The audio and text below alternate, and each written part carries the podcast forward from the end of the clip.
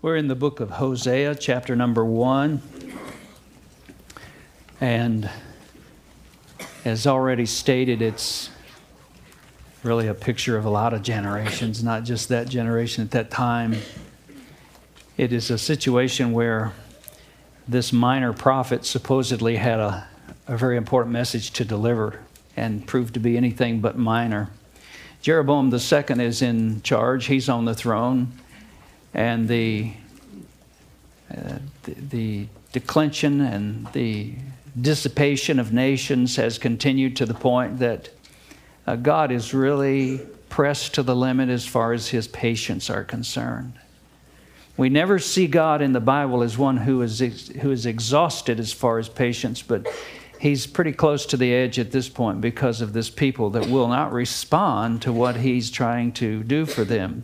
Let's just take a look at a few verses in chapter 1 as we open it up and consider what the prophet had to say as he surveyed the spiritual scenery and gave to us the overview of what they were really like in those days, spiritually speaking. And the word of the Lord that came unto Hosea the son of Beeri in the days of Uzziah, Jotham, Ahaz, and Hezekiah, kings of Judah, and in the days of Jeroboam the son of Joash, king of Israel. The beginning of the word of the Lord by Hosea.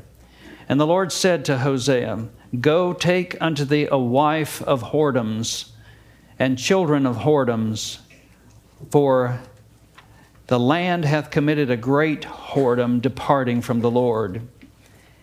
So he went and he took Gomer, the daughter of Diblaim, which conceived and bare him a son. And the Lord said unto him, Call his name Jezreel, for yet a little while, and I will avenge the blood of Jezreel upon the house of Jehu, and I will cause to cease the kingdom of the house of Israel. And it shall come to pass at that day that I will break the bow of Israel in the valley of Jezreel. And she conceived again and bare a daughter. And God said unto him, Call her name Loruhamah for I will no more have mercy upon the house of Israel, but I will utterly take them away. But I will have mercy upon the house of Judah, and will save them by the Lord their God, and will not save them by the bow, nor by the sword, nor by battle, by horses, or by horsemen. Now, when she had weaned Loruhamah, she conceived and bare a son, and said, Then said God, Call his name Loami, for you are not my people and I will not be your God. Now, there's a lot going on there that uh, we don't see on the surface as far as the print is concerned. But as we consider this particular message today, and it's titled like Romeo and Juliet, Juliet, not quite as romantic, Hosea and Gomer. Now, interesting enough, uh, as we consider this, uh, it's a picture. This, this entire book is a picture of what is going on spiritually in the land of Israel. In fact, as we consider it, Hosea is called to show the nation how far from God they really are. And anybody who gets tapped for that responsibility is going to be in a lot of trouble, and he's not going to be liked, and he's not going to be loved, and he's not going to be voted the, uh, you know, the most uh, admired man of the year. His job it is to stand up straight like a man and tell the nation, You're all a bunch of whoremongers. Did you get that? If you didn't, I'll spell it for you. You are because you have two timed God. You've left the God who saved you. You have, a, you have aborted the relationship with Jehovah who brought you out of Egypt, who helped you to defeat idols ten plagues were pronounced upon Egypt, and he delivered you, and then through the Red Sea. And then when you didn't have water, he made water come out of a rock. When you didn't have food, he made manna fall down from heaven. Your clothes didn't wear out. Your enemies didn't overtake you. He did all of that, and He brought you into a land of promise, a land that is flowing with milk and honey, a very fertile land, and He enabled you to defeat the seven strong nations that occupied that land. God has been good to you. And now here you are being unfaithful to God on a level unprecedented in Israel's history. God's not happy about this. God's not going to just stand still and let this go unnoticed or unchecked. For whom the Lord loveth, he chastens. He chastens.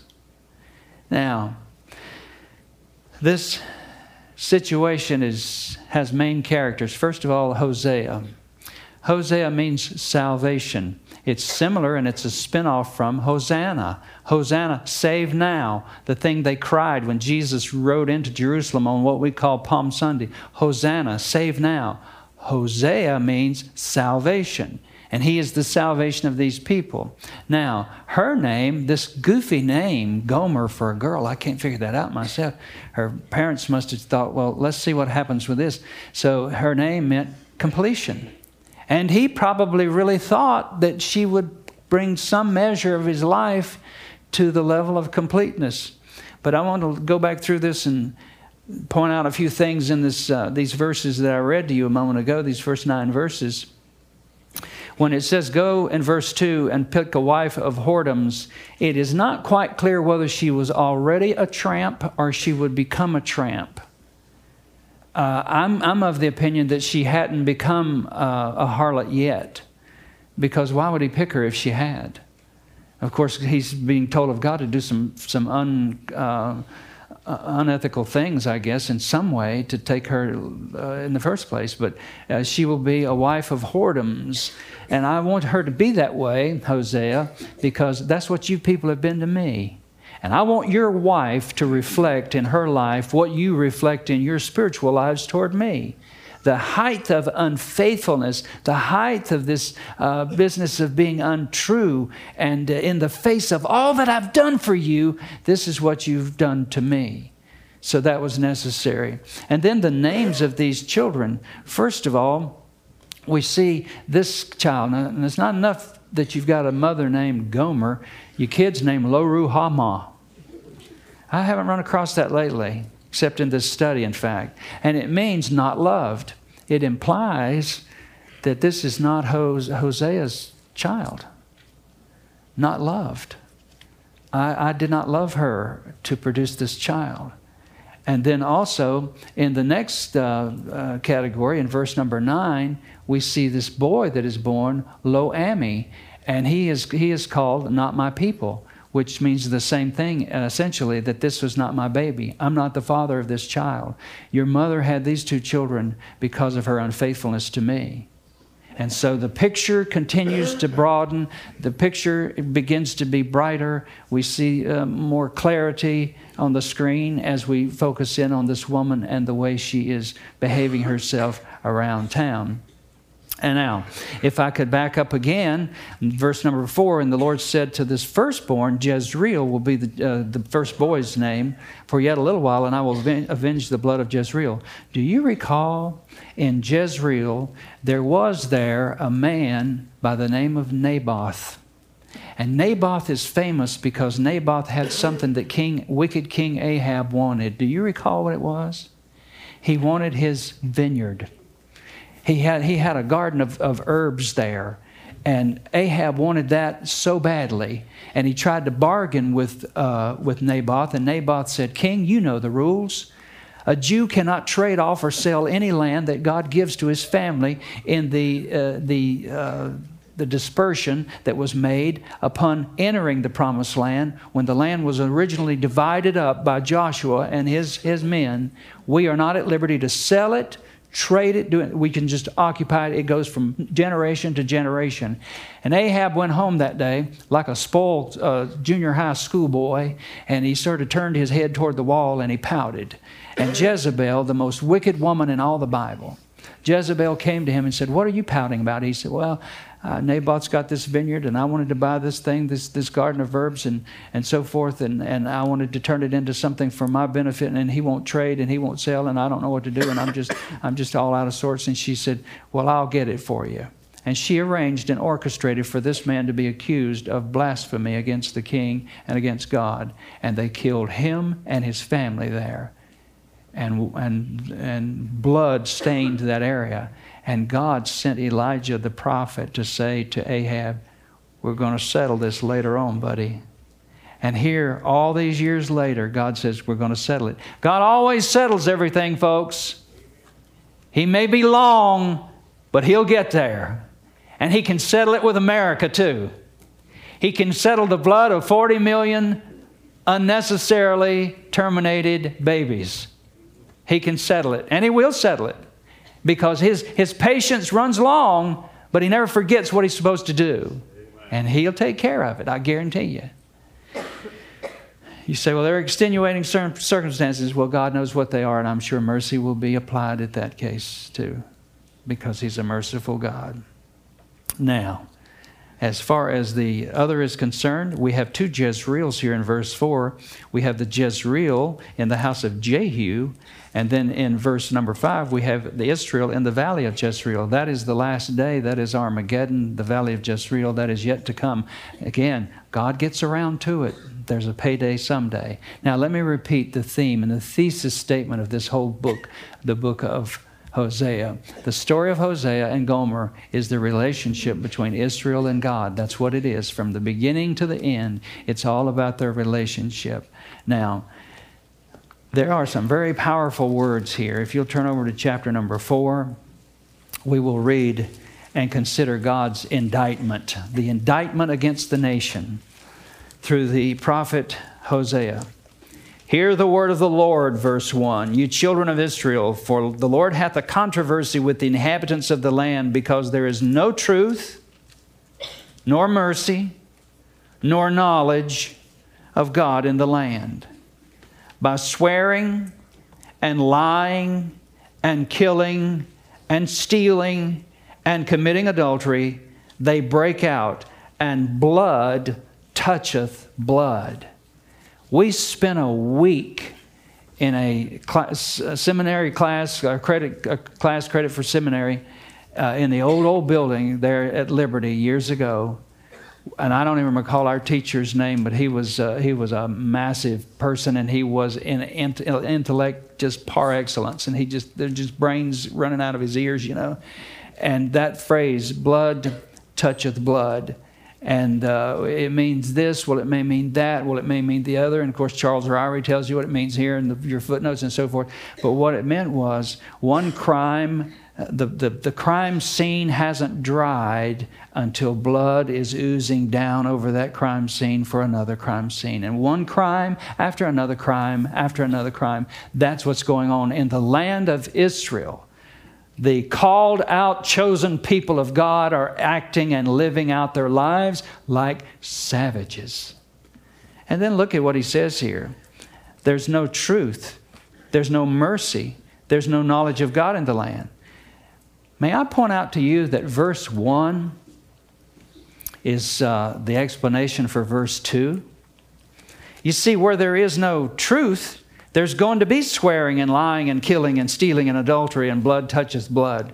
Where there is no uh, mercy or knowledge of God, you get all of these things. I don't know why the geniuses in America haven't figured this out. Part, a large part of our problem today, the problems that we're dealing with right now, and you must not look at this in the present tense. Whatever is going on in our nation today didn't start last week. You go way back over here. Way back over here. I mean, it may go back 100 years. It may not go back that far. I'll tell you this a lot of the money problems started when one of our presidents said, Everybody bring your gold and silver in.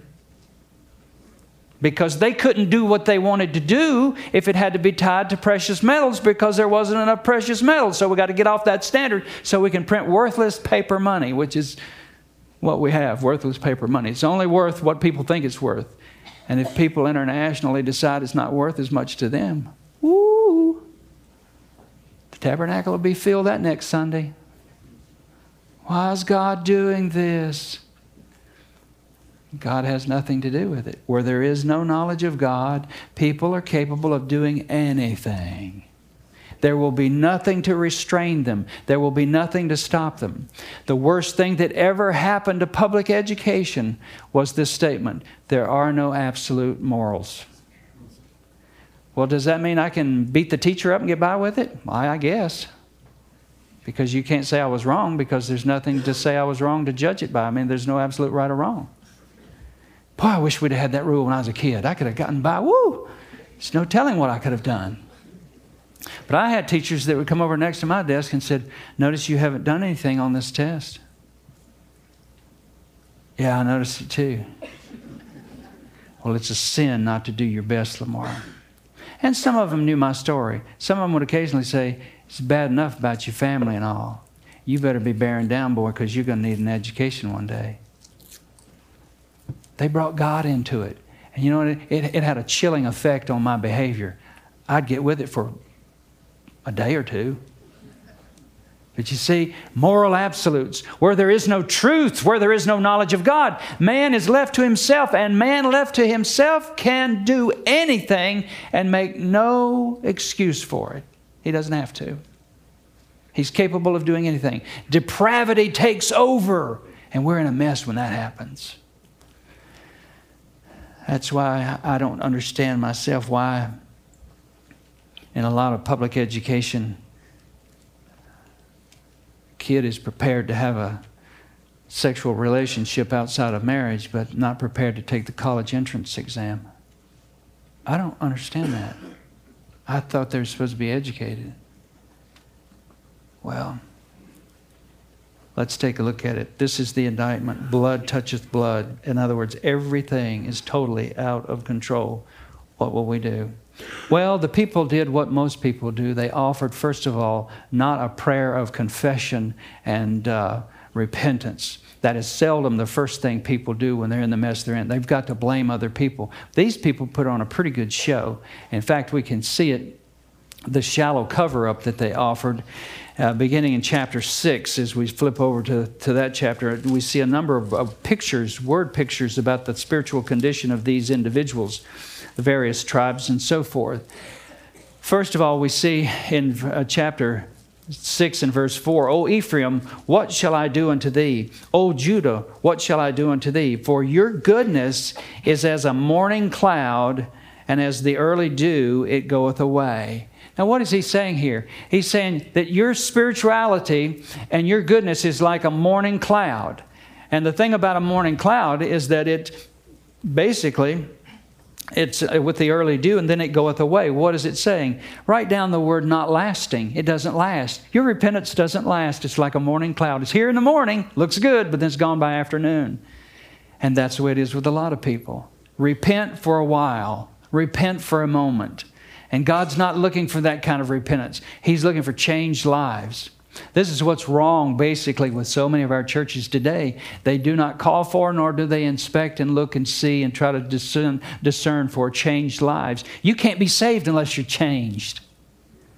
Salvation changes you. It changes the way you think. It changes the way you talk. It changes the way you act. It changes uh, where you go, who you go with, and how you act when you arrive there. It changes everything. The totality of your being is touched, it is altered by the presence of Jesus Christ once He is invited into your life. It's not a form you fill out, it's a life change that you experience. And there's no getting around that.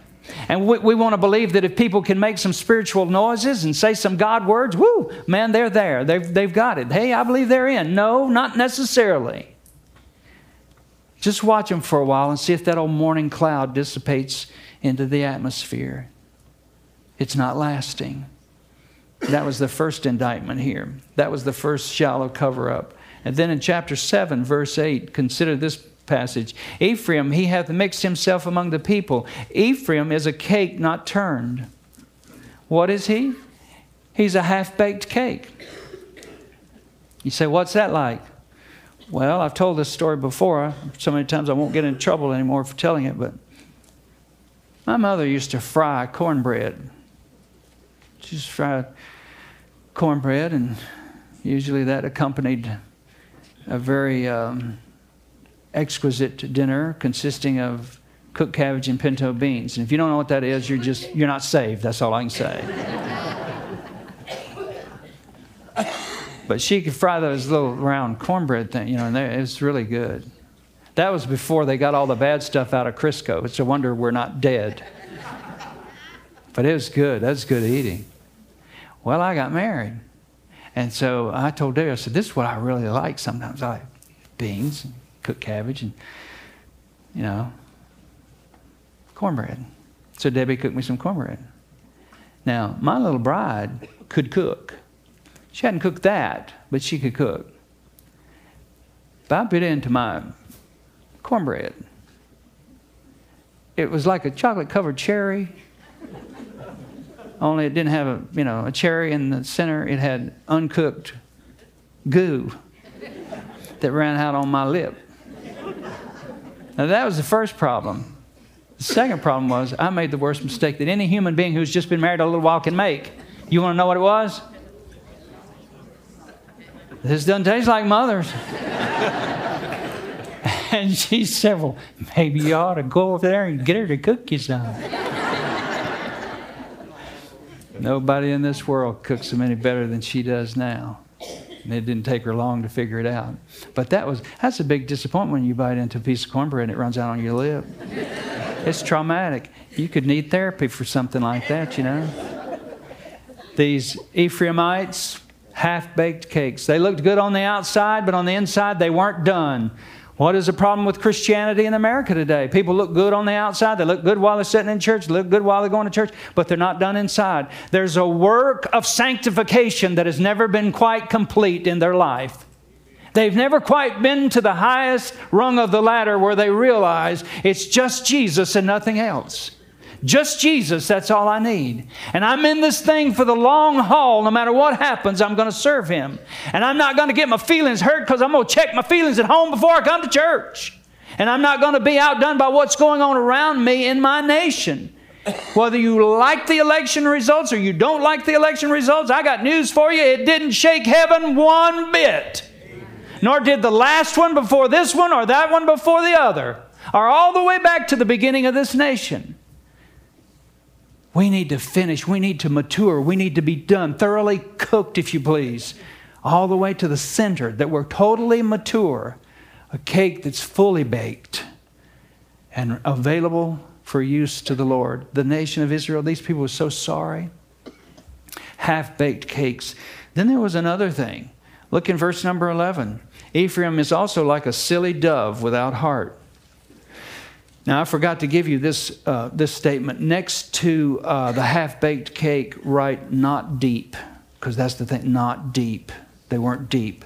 And then verse 11, right next to that, not stable. For you see, that's what a silly dove will do. A dove is supposed to carry the message. A dove is supposed to take the message to the right destination, and it has to get it there as quickly as possible and be dependable. But a silly dove just fl- uh, flies off in any and all directions, and you can't depend on that dove.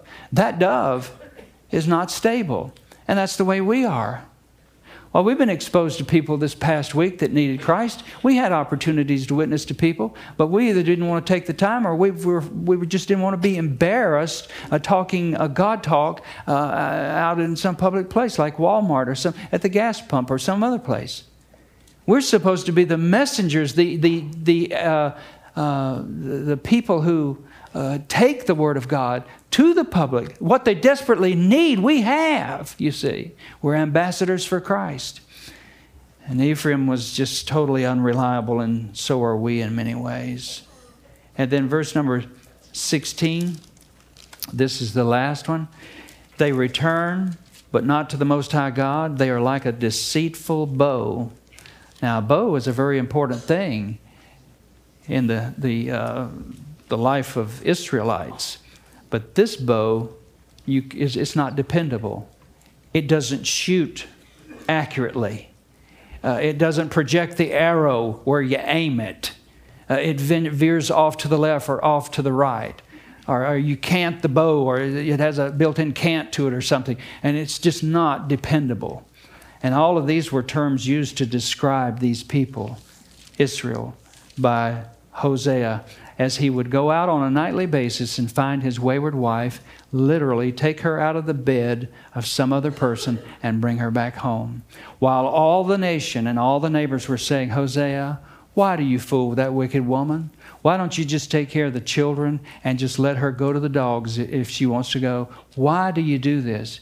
You're a good man. Why do you suffer this kind of reproach? Everybody in this village, everybody in this town knows your wife is just, she's just trash. She's a harlot.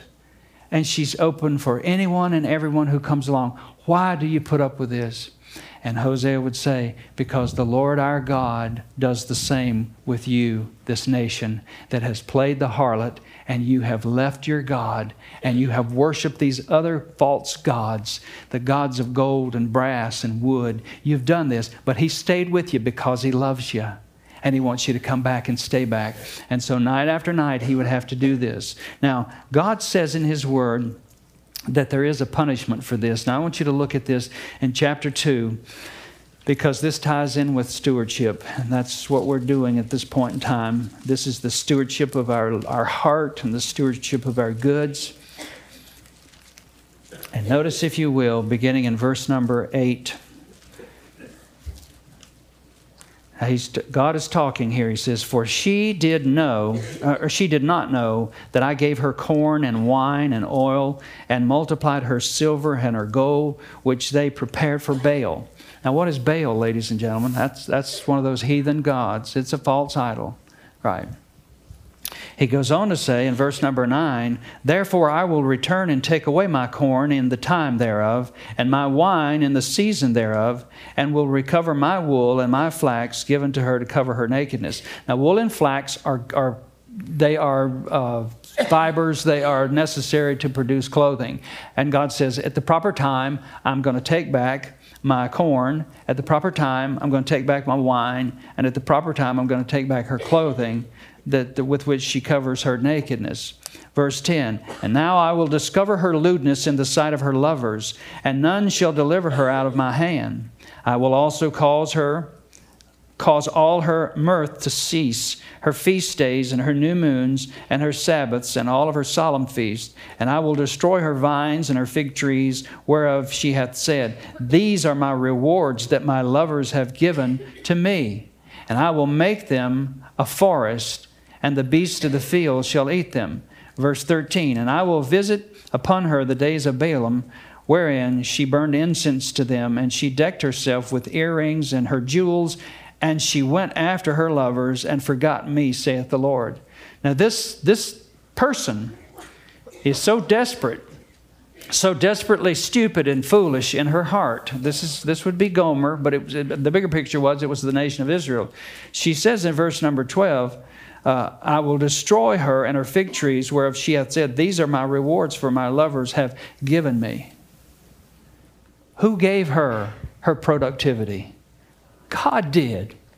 Well, you see, it's the amazing thing, like verse 9 I will in return and take my corn and the time thereof, my wine and, and the, the, to recover the wool and the flax and so forth. She has all of this stuff, these blessings, and she gives them to the gods of this world. Do I need to elaborate on this? There are people in this room who've never tithed because you don't have enough money, because you blow enough money on this world, the world system, junk, and give God nothing. And right now you're under an economic curse. And we'll talk about that. We'll have a lot of fun with that in a few weeks. Because all of the saving in this world is not going to do you any good if you don't honor God. Because the solution is not going to be found on Wall Street. It's not going to be found on moving your stuff around fast enough so you don't lose but a little of it. You can't move it fast enough to avoid what God's going to do to this nation unless we get back on the track. He is our judge, He is our caregiver. He is the one who's blessed us, He is the one who's poured it out on us. It's amazing how we get that all, all out of proportion as Gomer did. Her, her idea was, I want to give this to my lovers because they've given it to me. Oh, honey, the world didn't give it to you, and the world can't take it away. It came from God, and nobody can get it out of His hands. If He decrees that you're going to have it and you're going to be all right, you're going to be all right. I'll guarantee it. Just honor Him. And so, this is the punishment that God is going to pronounce. It is an economic curse that will fall on them. And then we see in closing this morning the cause of it all. If we turn over to chapter 4. Verse 1 I read a moment ago, but let, allow me to read it again. Hear the word of the Lord, you children of Israel, for the Lord hath a controversy with the inhabitants of the land, because there is no truth, no mercy, no knowledge of God in the land. Verse 6 is the biggie. This is the finale. Here it is. My people are destroyed for lack of knowledge, because thou hast rejected knowledge. I know this was a relationship between a real man and a real unfaithful woman. And it was designed for this preacher to be able to say in his life what was going on between a real nation and a real Jehovah. But does it not transcend time? And do you not believe with me that it has an application in America today? Amen. Our people are destroyed for lack of knowledge. But you see, we don't want that. We don't want to hear that. We want some expert to tell us what to do. Well, the experts will be found in little churches. The average attendance and the average size in America is 85 people or less. Where faithful preachers stand up week after week and say, Thus saith the Lord. Open the Word of God and just believe every word of it because the, the, the, the, the, the thing that has to precede every message is a profound belief that it's true that this book is in fact true. And America, God shed his grace on thee, yes. But where are we today? We are in a very bad situation because we won't take in the knowledge. Our, our nation, many years ago, you won't remember this, you'll have to read and study to find this out. Mortgages were seven years, that's all they were. Well, that's what the Bible said. After seven years, everybody had to pardon the debt. If somebody had a debt with you at seven, when seven years was up, you let them keep whatever was left over. So you didn't loan them too much. But then we wanted to charge these exorbitant amounts for homes, for houses. So we had to stretch that out to about 30 years to be able to get everything we wanted, see, because nobody could pay it. The scripture says something about all of these other issues that we're dealing with now, about absolutes, moral absolutes about parents being parents and let the children be the children, not reverse, not kids telling parents what to do, and not goofy parents wanting uh, the kids to be their pal. You need to be the parent, not the pal. Don't worry about the pal, that'll come later. When they have their child, then they'll come back and say, Help me, help me, help me. you can be the pal then. And all of these things, these precepts, and all of this wonderful stuff, and, and all of the things that pertain to health. Just a teaspoonful of honey that hasn't been heated beyond 180 degrees has 165 different enzymes, not to mention, if taken regularly, you can immunize yourself to pollen that'll be out next spring because you already had your pollen this spring if it was local honey. It's amazing. God's Word's got it all. It's right here. But we're destroyed for lack of knowledge, and if you don't know, then somebody else will tell you what to do. As someone once said, if people don't know how to read, then we'll have to tell them what to believe. No, I want to know myself from the pages of Scripture. So now, where are you today? Where are you in your relationship with Jehovah God? Are you having a good love relationship or have you been unfaithful? Not a lot of time to read this, but a lot of time for TV. You're wasting your time. That's the other team preaching their message into your brain, relentlessly hammering it away. Read the Word of God. No time for prayer. Haven't prayed for anybody. I haven't tried to feel what some of our church families have felt in recent weeks. That's called empathy, when you feel like they feel. And but for the grace of God, we could just change the names and it could be your family. We don't know. Where have you been in your relationship with the Lord? Have you thanked Him? These songs we sang today were calling us to accountability, calling us to accountability, to account to the Lord. He's blessed us, He's poured it out on us, He's been good to us, and He'll see us through. I mean, He'll give you the confidence you need that no matter what is happening in our world around us, we're going to be all right. In fact, we're subject to take a flight any moment. Any moment, we could be gone. But until that time, we've got to be faithful to His cause and faithful to His word, not like this, this woman. Or we'll just rename this, we'll change the name from Tabernacle to First Church of Gomer.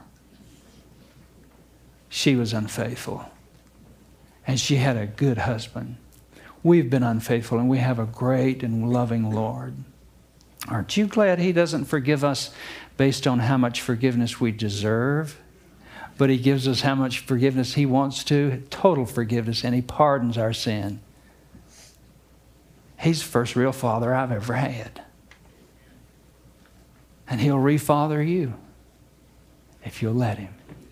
Let's stand for prayer.